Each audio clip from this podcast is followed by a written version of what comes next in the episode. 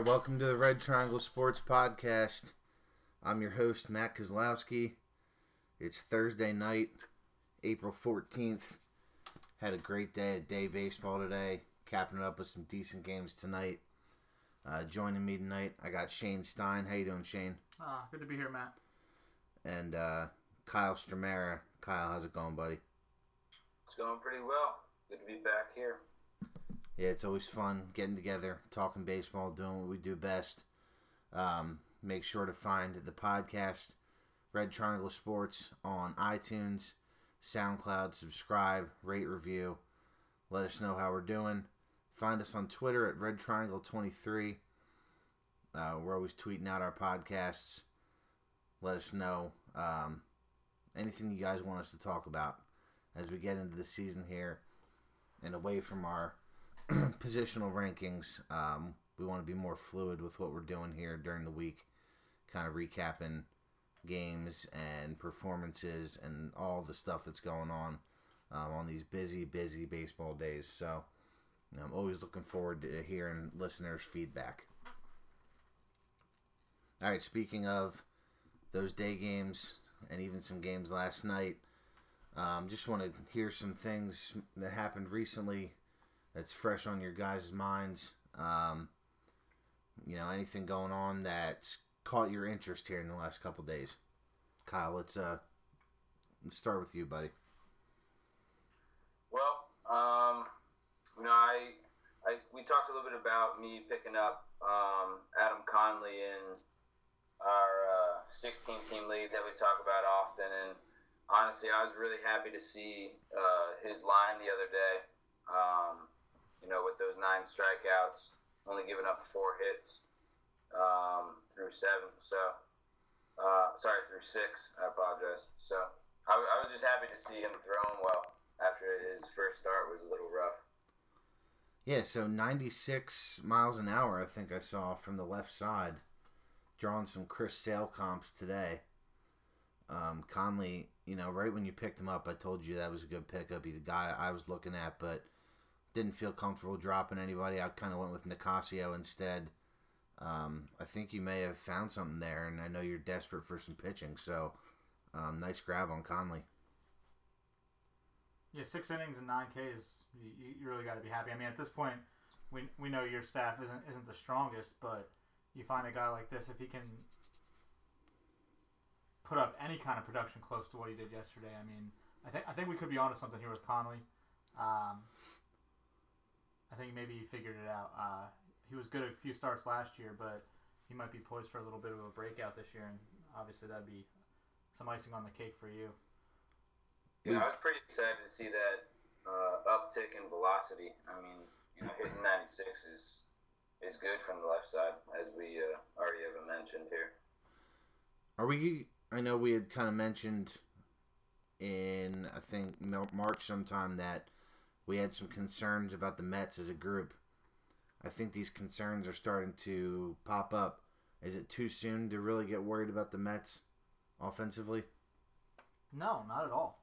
Uh, we talked about it a bunch of times in the in the offseason, and I just think there was too much hype around this team. I, I don't think they're as good as everyone thought they're going to be. Obviously, the pitching is is solid. I mean, they have a, a really really good starting rotation, but you're gonna have to score runs at some point, and the lineup just doesn't do it for me. Uh, I don't know. There's just not enough producers in that lineup for me. I don't think you can build your team around a guy like Yoenis Cespedes and, and be happy with it.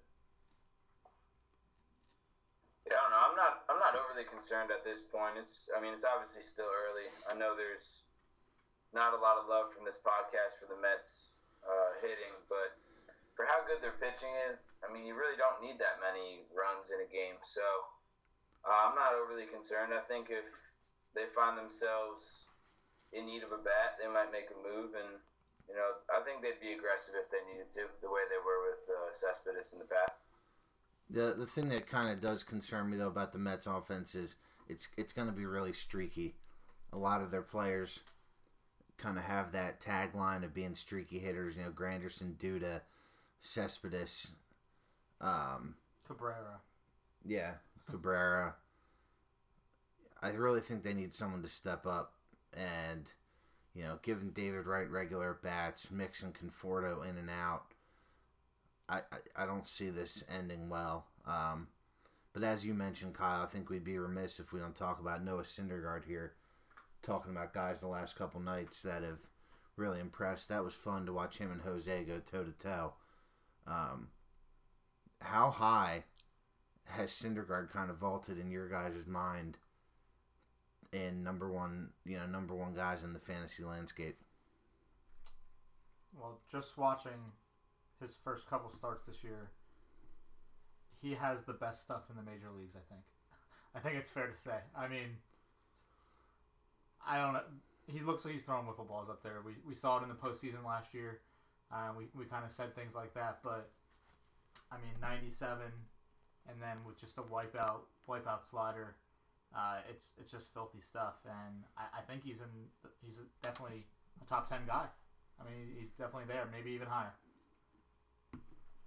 Yeah, I mean, I, I've been blown away by, I guess, the jump even he's making from what we thought he was going to be.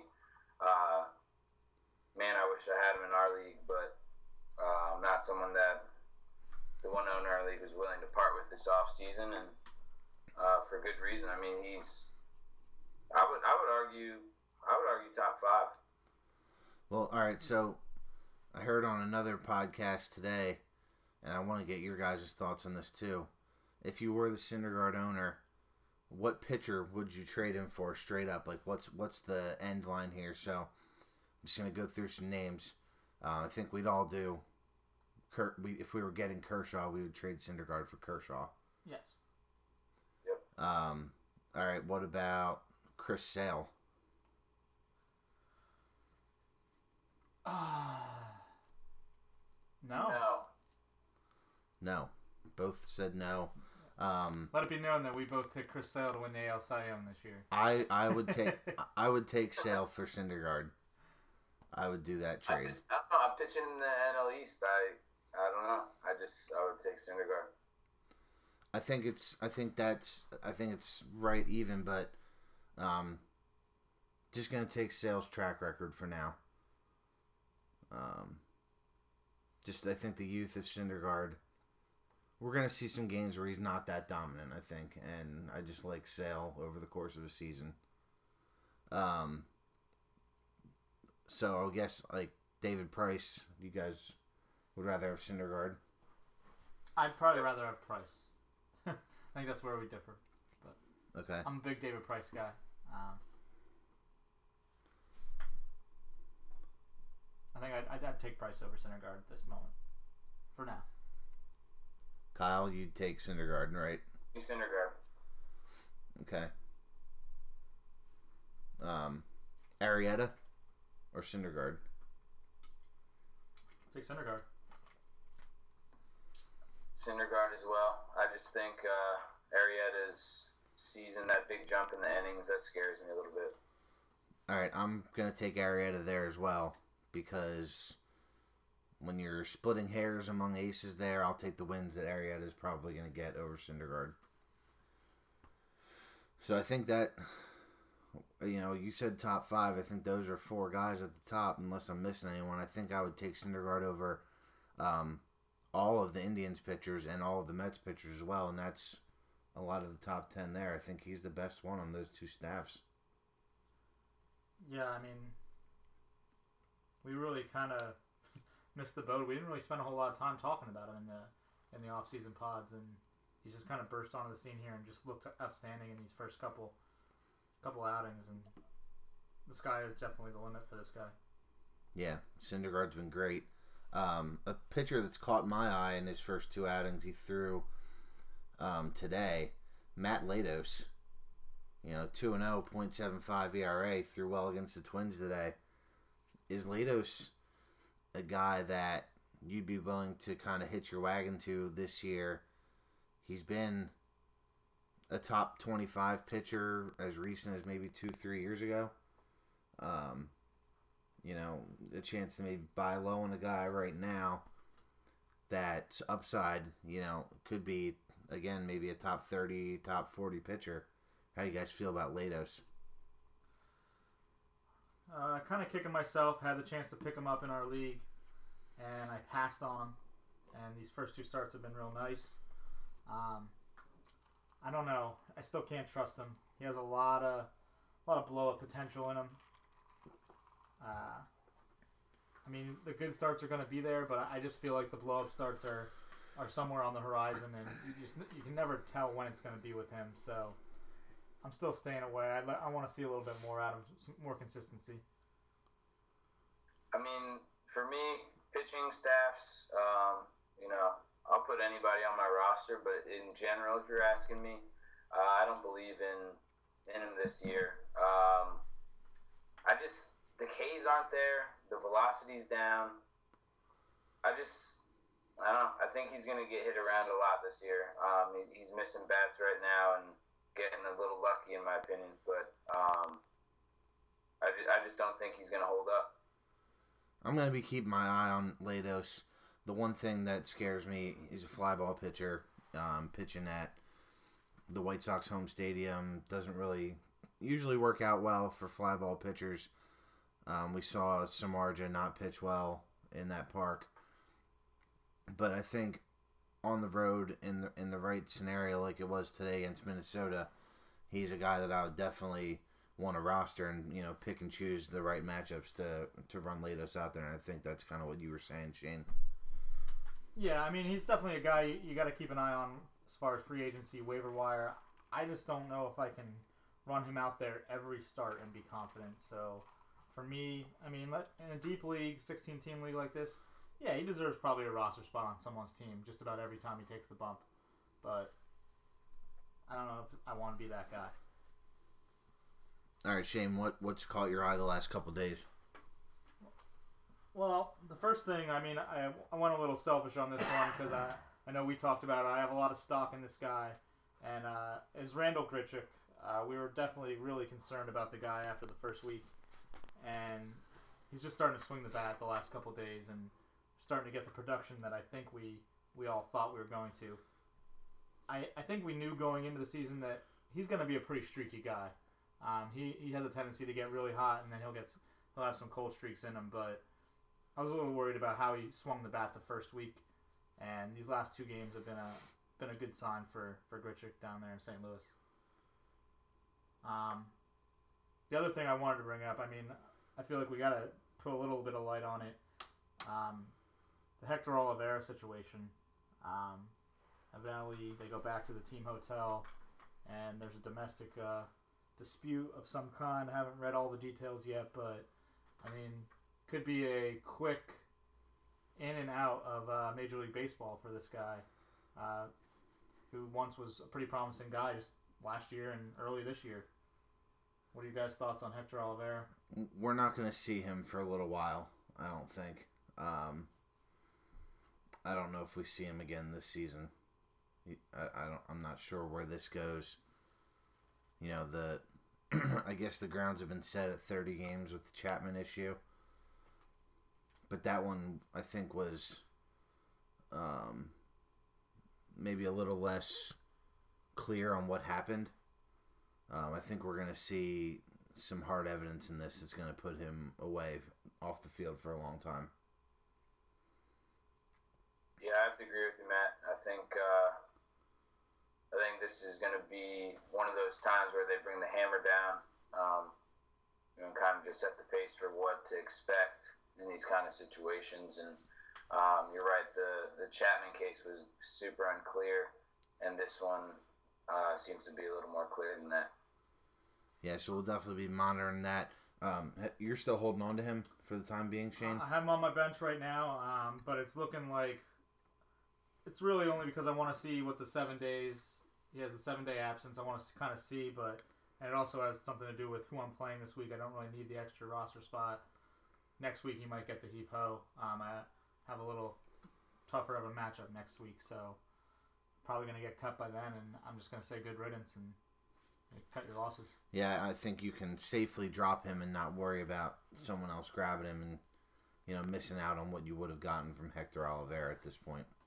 Yeah, I mean, I had high hopes for the guy. I mean, I thought I might be getting a guy that, especially after the spring that he had, that maybe he hits for a high average, decent power, drives in some runs, but I mean, it just doesn't look like it's going to materialize if, if ever for this guy now.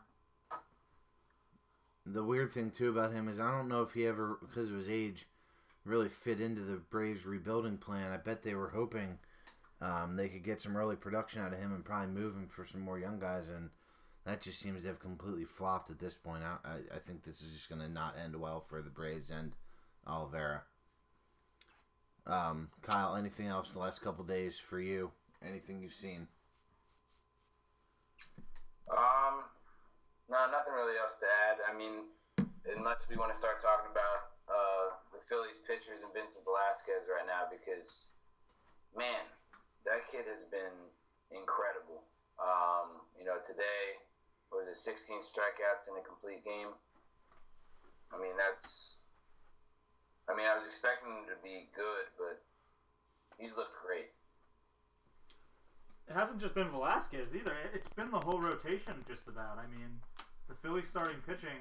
I don't have the numbers in front of me, but I feel like the Phillies starting rotation might have the best ERA in baseball right now. I, I don't know that, but it they got to be close.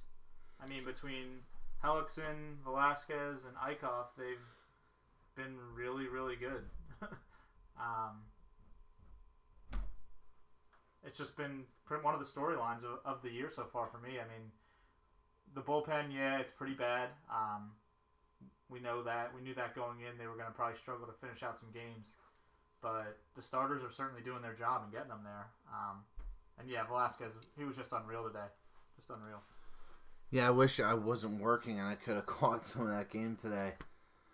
The 16 strikeouts. I'm gonna have to see if I can go back and watch some video, um, either later tonight or tomorrow night, and just kind of see the swings and misses. I think he got 25 swings and misses in a ball game today, and you know, that's just a ridiculous percentage when you're talking about stuff he's definitely a guy that you know I wish I was owning. Right now, I think I have him on one of my four teams. Um,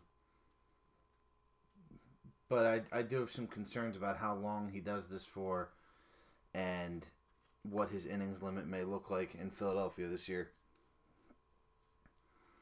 Yeah, I think that's a great point. Um, you know, I, I think just where where that franchise is headed right now, they don't really have any reason to try and compete this year. Um, so I, I, would see them definitely put an inning limit on him. Um, you know, was coming from being a bullpen guy a little bit, so I think we'll see him get capped at some point. So he's more of, I mean, he'll help you in the regular season for a little bit, but he's more of a dynasty kind of guy in my eyes. Uh, not someone in a, a one year league that I would look to target too heavily just because the price is going to be high and you just might not get them when you need them at the end. Yeah, Eickhoff too. I think we need to talk about him. Shane, you're the Eickhoff owner. Who's a guy I like too this year. You got him at a good price. You have to be pretty excited about Jerad Eickhoff right now. Yeah, I was really high on Eickhoff going into our draft. I ended up getting him for I think it was five bucks. I'm not sure it was five or six. Um, but everything I read on this guy, they, they said that he has the potential to be a stud in this league, uh, be a number number two starter, maybe even better. Um, and obviously, the way he closed out last year with, uh, I guess it was the back-to-back double-digit strikeout games. I mean, it looks like that might have been a real deal. Um, I don't know that he is going to be that 9, 10 strikeout a game guy, but certainly six, seven. I mean, seems feasible for this guy. The stuff's there. He, he has good command, and I really think that he can be a, a solid number number two guy. Yeah, definitely. Um, all right, so it's kind of recapping the last couple days, even the last week. Um, all right, so time for a little bit of trivia with the way the player rankings look right now. Um, I got a question for you guys. Do you guys know who is the top rated closer on the player rater right now? I would say Jonathan Papelbon. No. He is fourth. Third. Jeanmar Gomez. Not correct, also. All right, the answer is Huston Street. four and a third. He's got a win, which helps him. Three saves, only two strikeouts, but he hasn't allowed a um, hasn't allowed a run yet or a base runner. so a whip of zero, ERA of zero, four and a third, completely clean innings, a win and three saves to his name. Um, I thought that was interesting because you know we all picked the Angels to finish last in the AL West, and usually you don't want a closer on a bad team. Um, but he's about as steady as relief pitchers come, and I don't think he gets a lot of love for how good he's really been with what I consider to be very limited stuff. He just seems like a guy that goes out and battles. Yeah. I mean, I remember watching him in college. He played. I think he played third base for Texas, didn't he? Then he would come in and close games out. Um, he just seems like he's he's just a good player. I mean, he goes out there and battles. He doesn't have great stuff. Doesn't overpower you, but he, he's just gonna battle you till the end. And I mean, that's what he's done his whole career. And think the thing you gotta like about Street is he's got pretty good job security. I mean, I don't, he's not going anywhere. I mean, he, he's going to be their guy. Um, I don't see anyone coming up and taking his job, even if he has a few bad outings. So you got to like what you're seeing from from Street. Kyle, any comments on Street? You look perplexed. No, I mean, I, I really don't have much to add from what Shane said. I think, you know, I think he's right about the job security, and um, you know, exciting just to see a guy that people probably got fairly cheap in their drafts starting out so well. All right, um, and then all right, so that's our pitcher trivia question, hitter trivia question. Um, you know, we spent a lot of time talking about how weak the middle infield was um, in baseball. But today, on April 14th, four out of the top five players offensively on the player rater are middle infielders. Can you guys name the four out of the top five, other than Josh Donaldson, that make up the top four, top five hitters on the player rater? You want us to do this separately? No, you guys, you know, Let's think- go back and forth. I think All we right. can figure it out. Um, do you want the easy one first, or you want to go first or second, Kyle? Uh, I'll go first. I think I have three of the names, so Yeah, I think so too. Um, Eugenio Suarez, he's second. uh, Trevor Story, He's first. Jean Segura, He is fifth. and Carlos Correa. Incorrect. Ooh, You strayed away from your own team. ah, Jose Altuve. Yes, Altuve. Um, the six stolen bases definitely help him. Two home runs. He just added a third tonight. So, you know, 10 days into the season, and Altuve's got three home runs and six stolen bases. Shane, you got to love that production from your uh, your best player. Yeah, he's clearly the best player on my team. Um, Maybe, maybe the best power hitter, too. he might be the best power hitter on my team, uh, which is pretty sad. Um, at this point, I can't trade him to anyone. I mean, I, I don't even know if I, I can get rid of the guy because he's the only one doing anything for me. Um, he's just been outstanding. Uh, yeah, I mean, what what uh, what number is Correa on there? He's got to be somewhere in there. Uh, Correa is probably about 15th without me counting. Uh, the other thing I wanted to add is after those five players, um, it's followed up by three more third basemen Machado, Tyler White, and Nolan Arenado, and then another middle infielder in Ian Kinsler. So the top 10 are all middle infielders and third basemen, no outfielders or first baseman. I mean, White is a first baseman, but he's got third base eligibility. So no outfielders or first baseman in the top ten on the player rater. Um, and then there's guys a little further down: Correa, LeMahieu, Daniel Murphy. So middle infield is well represented right now. Where's uh Where's Robbie Cano on there? Um, outside the top twenty-five. Oh wow. Yeah, he's hitting 189, so Yeah. that, that's what doesn't help him. Top outfielder on the player rater, Angel Pagan, followed by Jeremy Hazelbaker. For everybody that had that on April 14th, Pagan and Hazelbaker as the top two outfielders. Um, go play the lottery right now because uh, you guys are luckier than you think you are. Um, all right, so that's that's trivia tonight. We'll be coming back with more trivia each each episode trying to have some fun with where guys fall in the player rater. Honest, um, I think they messed up though. I think Bryce Harper should be number one because he's the best player in baseball, All right, Kyle? Best player in the world. Grand slam today from uh, from Harper, hundredth home run of his career. So um, now we got number 100 out of the way. He's done pressing, and he's just going to take his time and rake. Yeah, he's only you know 662 away from from Bonds' record, I think. All right, so now I want to talk about some guys who are stock up that we weren't high on before. Um, I got some names in mind. I'll start out. My three guys: Jean Segura, who we already just mentioned. He's you know fifth hitter on the player rater, four twelve batting average, three homers. One of them was an inside the park, five RBIs, two stolen bases, 460 OBP. I'm not sure this can last, um, but I don't see why he can't finish as a top five shortstop this season. We saw him in his rookie campaign. Um, I think hit like maybe 10 to 15 home runs and steal 30 bags.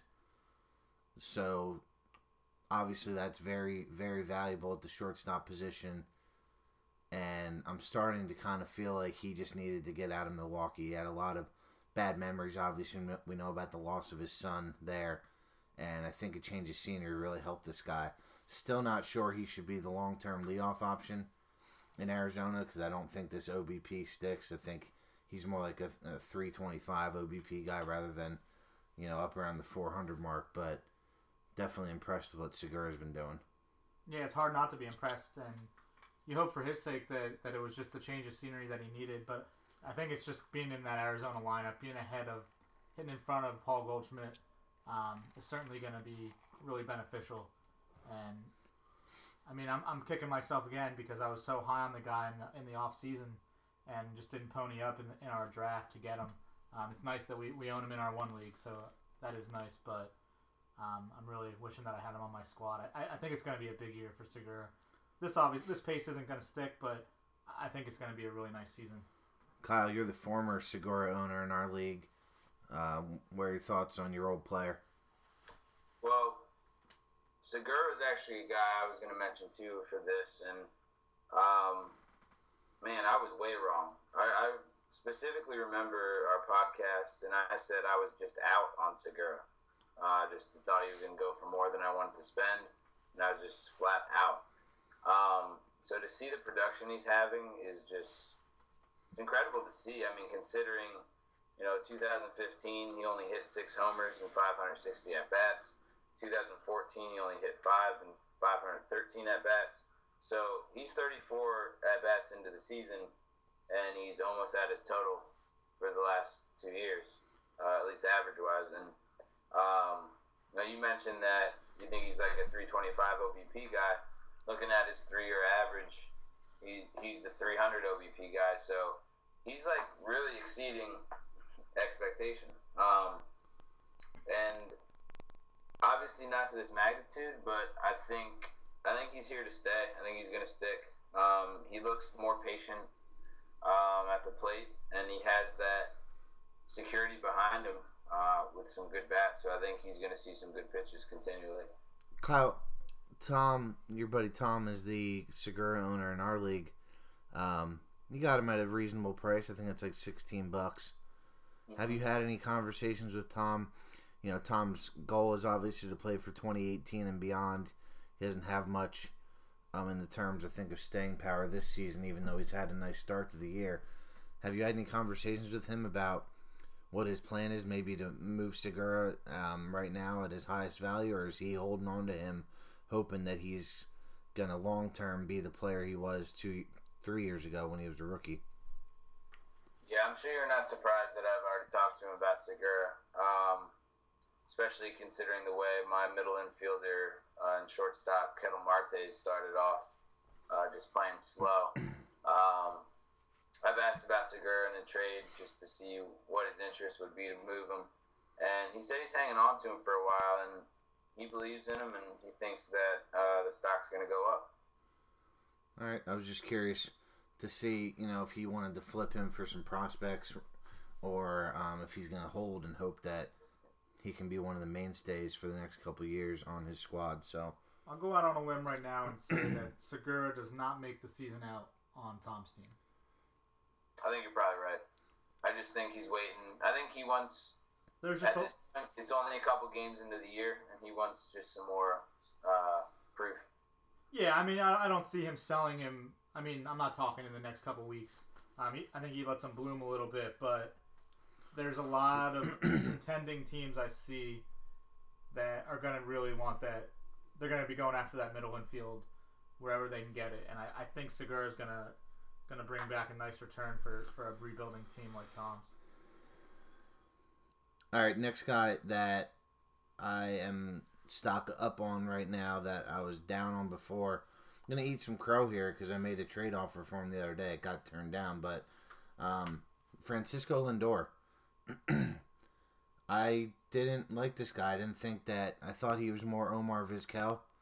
Um, you know, defensive gem who was going to be a real light hitter, but he's hitting three in the Cleveland lineup, and I think that's a big deal. I don't think he stays th- at the three hole when Brantley comes back, but I think he's probably their two hitter then. Um, he's hitting 304, 360 OBP, only one homer, and only one stolen base. Um, but I'm a big believer in high contact guys, and I think he's one of them. And I, I'm to go out here and say that I, I think he's to be a top 10 fantasy shortstop for a very long time. Um, so I, I'm kind of up on Lindor when I was really down on him to start the year. Yeah. Lindor's tough for me. I think we were both a little bit down on him in the beginning of the year. I just don't know if there's going to be enough power there for me to get too excited about this guy. He's certainly going to be a top 10 guy. I, I agree with you there. I just, I'm seeing eight, nine home runs. That's what I'm seeing. Um, the average is going to be there. He's going to put the ball in play a lot. Um, I'm by no means am I saying uh, I, I wouldn't want the guy on my team, but I'm just I don't know if the power is ever going to really show up. Um, I think it's going to be more of a hey, you're going to hit around 300. You're going to you're going to steal a decent amount of bags for me, but I'm not going to really really need you for uh, to supply any power. That's how I see Lindor. Yeah, I think uh, I think you were a little lower on him than I was, so I don't know that my opinion's changed much. Uh, you know, I think I we all spoke to the fact that we don't know that the power is there to stay, and I still don't believe that it is. Um, I see him being a, a high average guy and um, you know getting on base a lot. So um, you know we'll see if the steals ramp up at all or, or the power stays.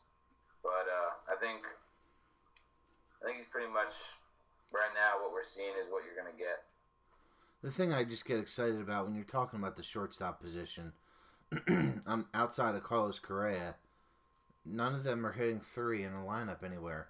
I mean, Story's hitting two, Suarez I think is hitting two, but that three hole, as we talked about in the last podcast, you're gonna have the ability to drive in some runs and you know RBIs and runs scored out of the out of the shortstop position uh, I, th- I find incredibly valuable. So I don't know if the power needs to be there for him to do um, what he needs to do for a team um, as their shortstop. No, definitely. There's something to be said for for batting in the three hole. I mean, I don't know that he sticks in the three hole, but anytime you're in the middle of the order, you got to be on someone's team, and it adds that increased value just just by sheer volume of what you're going to get. I mean, as far as every plate appearance. So, I mean, yeah, if he sticks in that three hole, obviously his value gets increased. All right, last guy that I want to kind of say that I'm I'm all aboard. Another guy on Tom's team, Yasiel Puig. 394 batting average, 500 OBP, 636 slug, only one homer, and again only one stolen base, four RBIs, seven runs scored.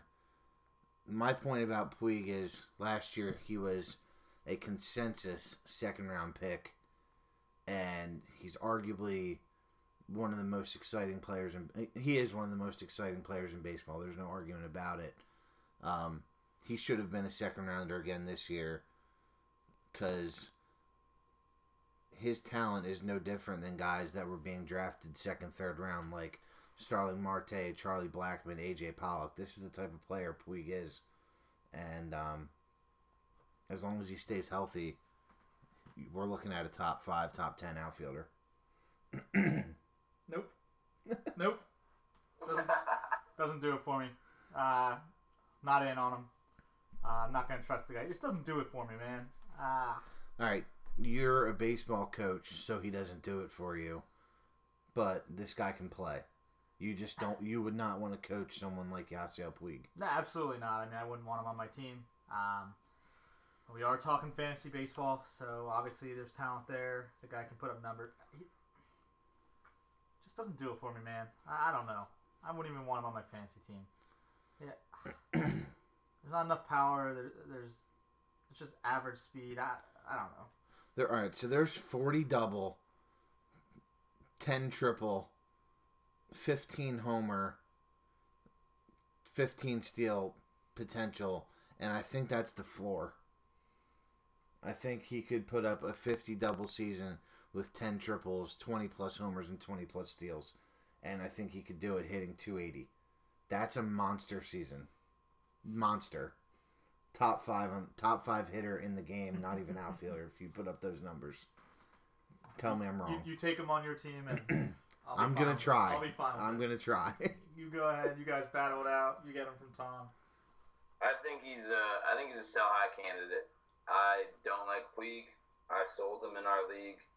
Um, it's not looking like a great trade, but um, I just I don't like the guy. I don't like his attitude. Um, he's so streaky, so I'm not surprised that he's you know hitting well right now. But at some point, he's gonna fall off. Um, you know, you mentioned his floor. I think we saw it last year. Uh, you know, 255. I mean, it was limited at bats, but you know, 11 home runs weren't too exciting. Only three stolen bases. Um, I just, I'm not ready to to buy on Puig yet. I think he's a whole lot of bad. It's not it's not fair to call someone's floor what they did in an injury shortened season. I don't think that's fair. I'm saying his floor in a season where he has 150 games is 40 doubles, 5 triples instead of 10, sorry. 15 homers and 15 steals. And even that is that's AJ Pollock. And he was uh back end of the first round pick this year. So, Yeah, you, I'm not, you're not going to convince me. that's fine. I don't want to. I'm I'm right, so I don't need to convince be- you. you can I be the convinced one- myself. you can go ahead and give up your three prospects and cash. I will Puig. carry the Yasiel Puig flag on this podcast. That's fine. That's Yeah. fine. I don't want to. I will wear the number 66 proudly. All right, who else you guys up on that you were down on? I had one name here that I also had Segura written down. I think we were all in con- agreement there. Here's a name. I know you don't you hate the guy, so we might not have a long talk, but I think Kyle's gonna like where I'm going with this. I'm in on the Jay Bruce train. um, I think we might see something this year out of this guy. Um, he's off to a good start. Has 10 ribbies already. He's hitting 300. Um, I don't know. I'm just a fan of the guy. I, I, th- I think it might be a quietly, quietly good year for Jay Bruce. I love Jay Bruce. we we know. We know. I'm surprised that I love Jay Bruce, but I don't know. I just I think there's what's nice for him is there's no pressure this year. Um, not that there necessarily was last year, but um, you know he can just kind of play baseball. Doesn't really have to worry about winning games, even though they are, and he just looks calmer at the plate. I've gotten to see him, you know, take a few at bats this year, just being a Reds fan, watching games. Um, he just looks calmer. Uh, he's still striking out and not taking any walks, but um, he just looks calm. His approach looks good. He's seen the ball well, and um, I think he's going to be able to get his stock up so that the Reds can move him and get some pieces. I, I don't hate Jay Bruce. First of all, I don't I don't like the fact that he got traded with Lucas Giolito for Andrew McCutchen in our league. That's what I don't like about Jay Bruce. And again, we're going to talk about Kyle being on the receiving end of a soft trade. So, you know, we had a lot of personal discussions about this the last couple days, and I just found more hard cut, clear evidence that Kyle is a thief. It was a fair trade at the time. I'm glad that this conversation happened through text message because if it happened in person, I feel like I would have got just smashed in the middle of you two and just would have been pummeled with fists flying everywhere and God, it was it was a it was a huge cat fight. But I have to say, I, I honestly at no point was angry. I wasn't either. Yeah, I, I'm frustrated. I'm frustrated. I'm not angry. All right, back to Jay Bruce. I mean, just a couple of years ago, I mean, 2013, the guy hits 30 bombs, 260, drives in 109 runs. I mean, is it possible we can that he this this guy can get back to those numbers? Because I mean, I know you you're I know you don't hate Jay Bruce, but you've been down on the guy in the past, especially the past couple years, and I mean, deservingly so. He, he's been pretty bad the past couple years, uh, with with the batting average really dipped. Um, the power declined a little bit. Um, but he's still only 29 years old, and I know the lineup's not great. It's not as good as it was, but it's. I, I still see. Can we see a 240, 250 with 25 homers from him this year? Yeah, we can see a 250 batting average and 25 homers. Probably see about 70 runs batted in because he's on the Reds. Um, but the point that him being 29 years old is, I think, a great one to make because it feels like he should be on his retirement tour this year. It feels like he's been in the league for 15 plus years. He plays the game like he's about 38, I feel like. You know, he came into the league and he ran a little bit. He doesn't run at all anymore. Um, Bruce is fine, and I've I've tossed around the idea in my head of making an offer for Jay Bruce just because, you know, the 25 homers in a 16 team league is super valuable. So I definitely see some value there with Bruce as well. Um, but the batting average isn't going to be at 300 at the end of the year No. it is right now. So I guess the what brought me to Bruce when I was looking at, at stuff for, for today's show is he's he's another guy that's going to get moved at some point this year. yes, Um, he's in the last year of his contract in our league. Um, so I mean, obviously, uh, it's never too early to start looking at which guys are going to be uh, changing changing teams throughout the year, and obviously, you're always looking to improve your squad. But I mean, Bruce is Bruce is going to go somewhere, so someone's going to end up buying him. What what kind of return do you think this guy can get?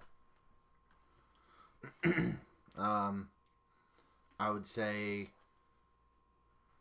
if Tom waits long enough, he can get two top 50 prospects.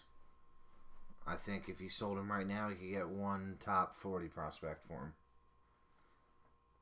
Uh, that's my opinion. Kyle, what do you think? Yeah, um, I think it's just it, it would depend later what the demand is for for an outfielder. Um, but if you had had if I was making an offer on now, um, yeah, I would offer pretty much any of my minor league players because they're terrible, um, and then you know maybe a pick. So. Uh, but the, the issue with his team, um, not to get too much into our league, is just that he has so many minor players already that he's getting to the point since we cap at 20 that you know it's going to have to be a pretty good minor league player for him to want to take him in a deal. Yeah, no, you definitely have a, have a valid point there. Um, if I was making an offer for Bruce right now, it would probably be a guy like Brandon Drury, a guy in my minor league system, has some potential to be, you know, a middle infielder, outfield, third base eligibility guy. It's what I like about Drury and the fact that he's kind of got that professional hitter mantra. But um, that's that's what I see the value on Bruce right now. Fair enough. Kyle, any guys that you're that you're high on right now? Yeah, um, Adrian Beltre, he was uh, a little bit of our text discussions. He came up, and it made me really take a step back and look at what he's doing. Um, you know, when we had our podcast on third baseman, again, he was a guy that I said I wanted to stay away from because I felt like the name was too big for what you know you might get from. I figured out we always figure at some point he's got to start falling off, but 37 years old and he just doesn't care. He just doesn't care how old he is, and he just hits the ball hard, and um, he's looking good, batting you know over 300, uh, OBP over 350 uh, two bombs, nine ribbies. I mean, he's legit. For me, I mean, this is just the, the cementing that I'm going to be in the Hall of Fame for Adrian Beltre. Um, I don't know he can sustain what he's doing all year long. Obviously, he's got to slow down at some point, but I mean, the production is, is still there, and he's just cementing that. You know what? I'm going to be in the Hall of Fame when, when my career's over. Um, I don't know when that's going to be. Probably next couple years will be over. But yeah, this is a Hall of Fame third baseman, and I think we just have to sit back and appreciate what he's doing. Shane, I'll disagree with one thing he said. A couple years for him to be done. At this rate, he's going to be done at 47. I mean, he just keeps hitting the ball. I just, I don't get it. Um, his body doesn't seem to be breaking down that much. It's just, it's incredible what he's doing. We got another Julio Franco on our hands. That's what I was just gonna say with the Rangers and that body. Um, I, I don't know. I, I don't think he'll end up in the Hall of Fame, and I think it's gonna be a crime, unfortunately. Um, I just think he gets overshadowed, and I think it's because of the couple years he had in Seattle after that big year in LA, and people just don't realize what kind of a career he had. Um, I'm super biased here, but Jim Edmonds made it one year on the ballot, and he's gone. And that that guy, kind of a similar player. He was a top ten MVP candidate for, you know, five seven years, and a multi Gold Glove winner. Um, I'm not saying Beltre is going to fall off the ballot after one year, but I'm not sure it's a slam dunk either.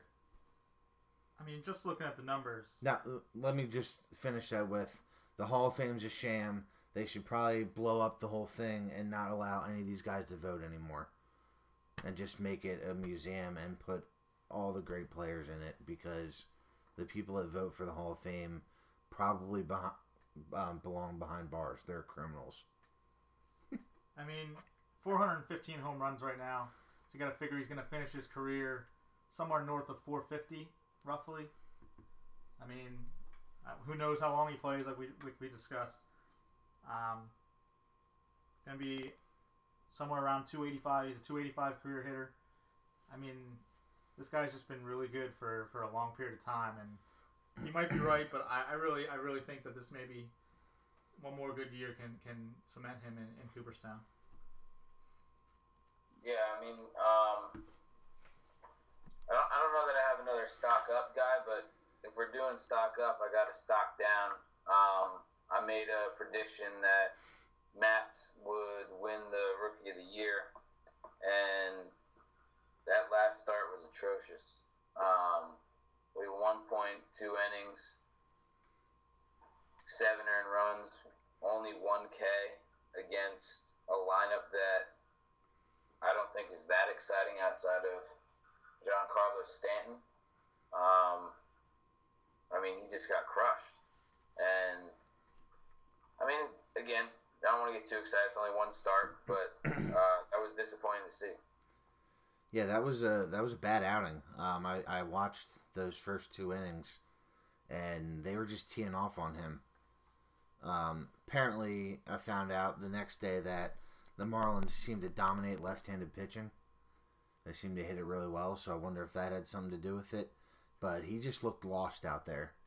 Um, and he was a guy that was going in the top 30 starting pitchers in drafts, which I thought was insane to begin with because we had no track record to go off that. So if you're a Matz owner, I don't think you're super thrilled right now because there's a good chance you were you had super high expectations, and I'm not sure he's going to live up to them yet this year.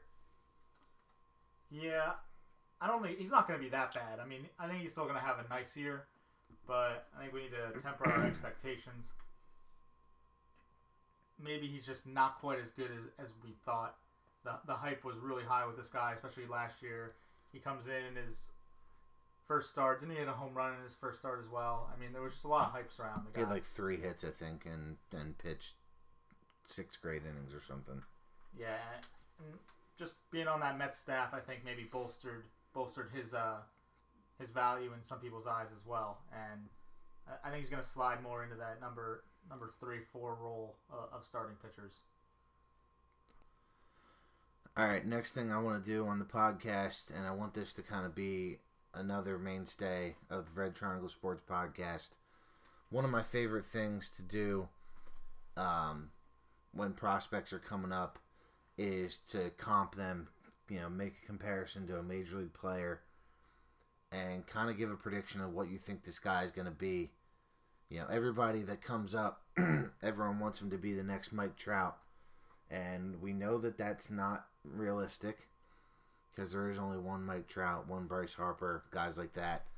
Um, and I think sometimes we forget that these prospects can not live up to their billing as being top 10 players, but still be really valuable, useful players. Um, I nailed one this year, I think, with Tyler White being good Allen Craig. Um, I think that that has some staying power. So I want to kind of start talking about either rookies that just come up or guys that are going to be coming up soon and seeing what you guys expect them to be. So this week, um, we saw Nomar Mazara get called up due to Shin Shin-Soo Choo going on the DL for what looks to be about four to six weeks. So I'm interested to hear what you guys have for a Nomar Mazara comp um, in baseball right now. Go ahead, Kyle. Yeah, I, I just uh, saw a couple of his at bats here. I was watching the, the game against the Orioles, and when he stepped into the box, um, you know, he, he just reminded me of Carlos Gonzalez. Um, and I think that that tall frame he has, a little bit of an open stance, um, a guy that's five tool. Um, so that that's that's the name that popped in my mind. A, a healthy Carlos Gonzalez, a guy that's going to make good contact, um, can run a little bit, and you know, is that tall lefty. It's funny because that's exactly the player I had for him too. I'm gonna go a little different direction. I'm, I'm gonna go Jason Heyward with a little more pop. Um, but just like you said, a little bit of he can do a little bit of everything. Isn't Jason Heyward with more pop Carlos Gonzalez? I, gu- I guess you can make an argument there. Heyward was the guy that came to my mind, so I mean, uh, go no, ahead. no, no, no. I'm just, I'm just. I don't think there. he's as good as I don't think he's gonna be a Carlos Gonzalez, as good as Cargo. So Yeah, may, maybe not Cargo of three, four years ago. Um, because obviously Coors and I think inflated his numbers a little bit, but um, I think that's a decent that's a decent comp. I think it's probably gonna be somewhere in, in between the two of them, Cargo and Heyward. that's fair. and either one, I think, if you're the Mazara owner, you'd be happy with. Who is the Mazara owner in our league? Uh, take one guess. Tom? No. Billy? Ball. Ball, of course. Great. Awesome. In my division. All right, next guy, Trea Turner. He's been tearing it up in uh, AAA for the Nationals. Another guy I made a trade offer for this week that was quickly turned down. Um, interested to hear what you guys think Trea Turner's going to be.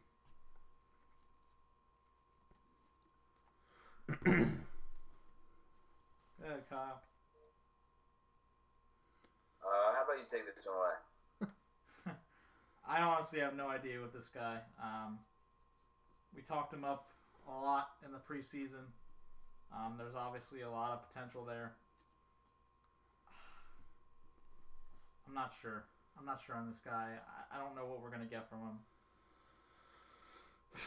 I, I honestly don't even have. A, I don't even have a comp for this guy. I don't even know. Yeah, I mean, sorry to throw you on the spot there if you didn't have an answer, but um, you know, he's a guy that I personally was going to take over Trevor Story's in our previous podcast. Um, so I guess I got to defend the guy in some way, shape, or form. Um, so I'm saying Ian Desmond, uh, slightly higher average. Um, I think I'm gonna go with Pedroia. Obviously, the size is a little different. You know, Turner six one, but I think Pedroia type production um, is what we're gonna see from him. So you, you don't think that it's going to be more average than it is uh, than it is power necessarily? Yeah, he's he's 10, 15 homers out, I think, but I think he's just gonna be a really good player. That's kind of how I feel about Pedroia. Well, going back to the, the Turner Story battle, I mean, I know we laugh about it. We have a lot of talks about it.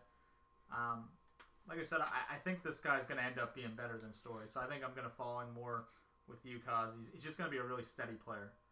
Um, obviously, Story's broken out here in the early going. I, I think that Turner's going to be more of that that steady production throughout the course of the season. I think we're going to see Story drop off at some point here. Yeah. Um, I'm really curious to hear what you guys think Trevor Story's going to finish the season with as a home run total. 24. 15. All right, I think he's got a chance to hit 30. He got robbed of two last night. That because Coors raised their fences, um, they ended up being triples, but both of them would have been out in last year's Coors Field. See, I kind of got hosed in this segment because I, I, I wrote down a bunch of guys I thought you were going to throw at us. The story was one of them. And I have down for him Trevor Plouffe. um, I, I just think it, I, I don't know. I think the, the lows of this guy are going to be pretty low. Um, obviously, there's pop there, but I'm, I'm seeing like 20 home runs with like 240 average. Yeah, um, I think he's going to run more than Plouffe. Um, not sure. I'm thinking like maybe uh, Bret Boone, maybe type numbers from him. Bret Boone on the juice or Yeah, Brett, Bret Boone on the juice. Yes. I'll take uh, a healthy Brandon Phillips. Oh God. for Story? For Story. Wow, You think that's good? I don't think he's gonna be that good. Oh, so you like Phillips? When when Phil- like Phillips now or when Phillips was When Phillips was good. When young. I don't feel like he was ever good. But you didn't like him then, Kaz? How could you not like him? Cause I just Brandon Phillips was really good. Like Okay. what was I want to know what his best season was. If someone can pull that up, and we'll come back to that. I want to know what Phillips' best stat line was, and while you're doing that, let's go to the next guy, Blake Snell. Snell's a guy we expect to see in Tampa at some point this year. I know they've had conversations about locking him up to a long term deal while he's still in the minors. Um, his two starts so far this year, he's gone nine innings and struck out 14 batters. Um, my comp for Blake Snell is Cole Hamels. He's a guy that is a top 25 pitcher, but is sometimes forgotten about. Um, you know, a tall lefty, tall lanky lefty. Um, that's that's what I got for Blake Snell. um, I know there's a lot of comparisons out there saying David Price. Uh, I don't think it's gonna be David Price. Um, I think Snell could be a could be a really big bust candidate in my opinion. Uh, I'm, I'm thinking more along the lines of a guy like Ted Lilly. Ted Lilly when he Ew. Was, Ted Lilly when he was when he was decent. Um, that's just the name that came to mind for me. I, I don't I don't think he's gonna be a star, but I think he's gonna be solid. He's gonna be good. Yuck. Ted, Ted Lilly could get innings on Kyle's staff right now. I think. Ted Lilly was a solid fantasy pitcher for. I would throw Ted Lilly every game if he was out there right now. You guys want to check the numbers on Ted Lilly? He was a viable fantasy starter for a long time. All right, so I'm going. Man, I hate to say it because you brought it up, but a, poor man's uh, David Price, I think is is him.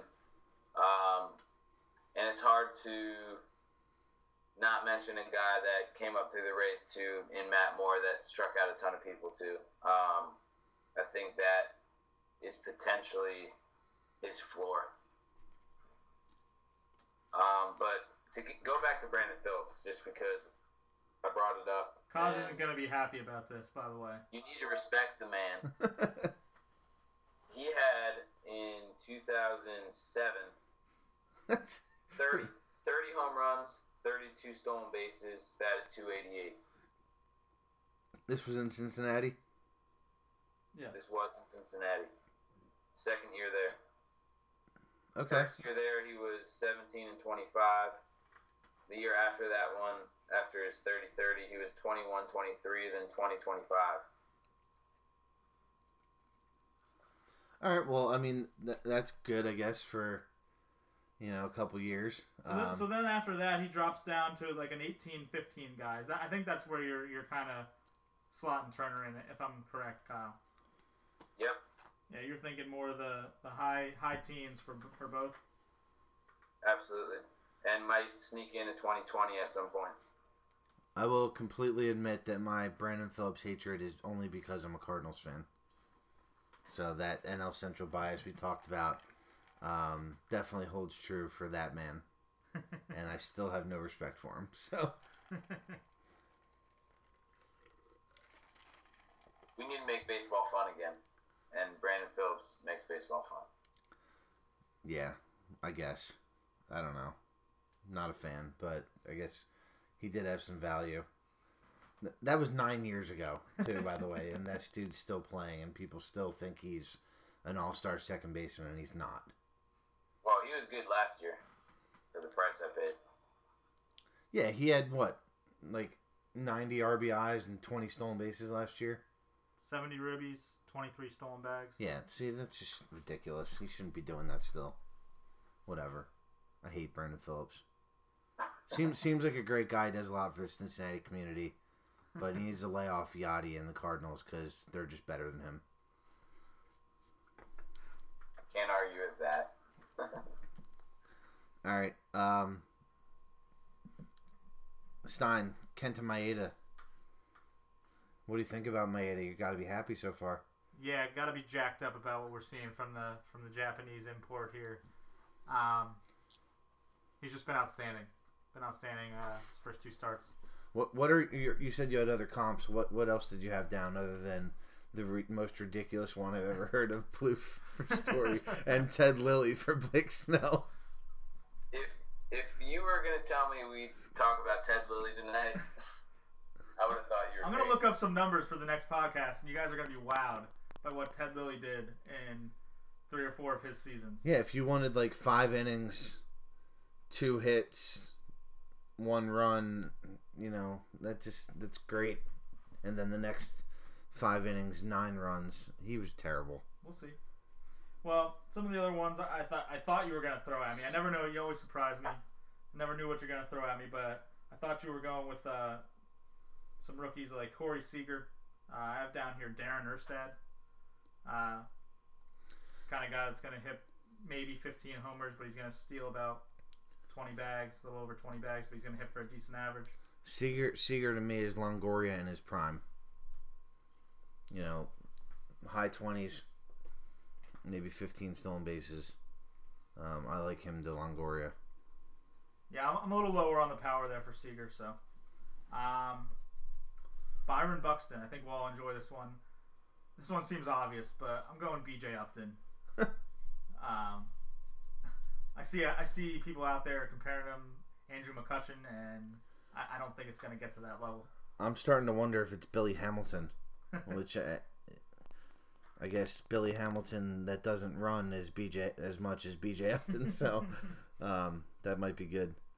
So are we talking B.J. Upton or Melvin Upton? Because I think they're very different players. I think it's Melvin Upton Jr. I think we're talking Yes. about now. Okay. Yeah, I think that actually I agree with that one. I like it. Um, and then obviously for Maeda, it's just too easy to, to say he's just Iwakuma, but a little better. Yeah. um, they're, they're so similar. Um, low WHIP guys. Uh, not going to wow you with, with strikeout totals, but really solid, just solid efforts. What'd you guys think of my my Kepler as Markakis? I can see that. That's pretty good. Um, not gonna be a whole lot of power there, Yeah, but dude's gonna hit the ball. Yeah, um, I might be wrong, but does Kepler run a little better than Markakis? yeah. I'm- I I have to go. I'd have to go back and look to see if Markakis ran when he was with the Orioles. I feel like he probably did. Um, maybe like the twenty steal variety, but yeah, Kepler I think will run more than the Markakis we know now. Yeah, I think the rest of it looks good though on that one. I think that's a good comparison. Yeah, and I, I think you're spot on with Maeda's um, Iwakuma plus. I don't think he's as good as Nomo, um, which I still think, I guess, is the best Japanese pitcher we've seen. Yeah. Um, maybe you know Tanaka, but healthier.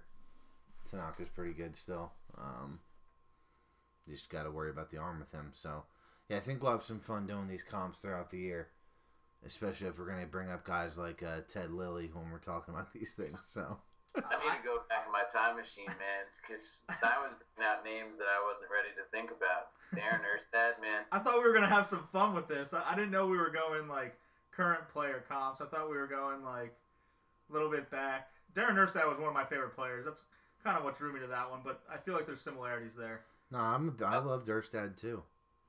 I would love to hear from our fans just um, how many really remember Darin Erstad if we need to uh, to talk about these guys or um, keep it a little younger for whoever's listening.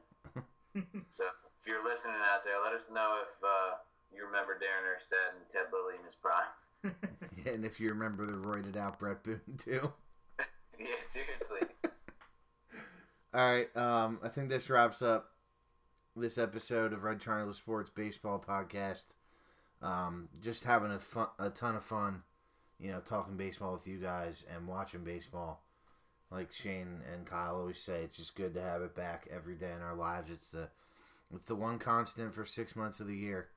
I can always, you know, count on a Kyle Stromera trade offer or something to go down just about every day. So, um, it's definitely good to have that routine through the summer months. So, you guys got anything before we wrap this up?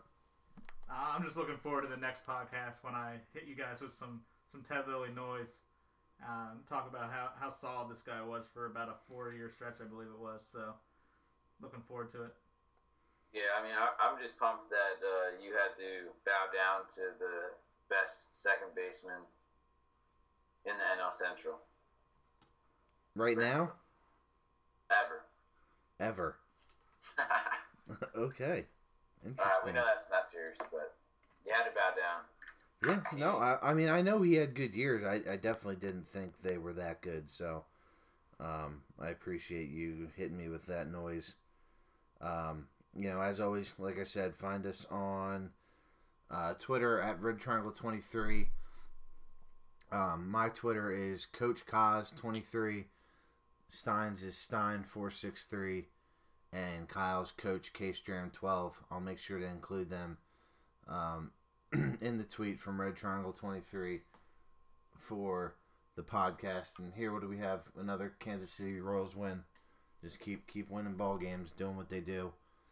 Um, the second best team in the state of Missouri. Signing off for Red Triangle Sports. I'm Matt Kozlowski. Thanks for listening, guys.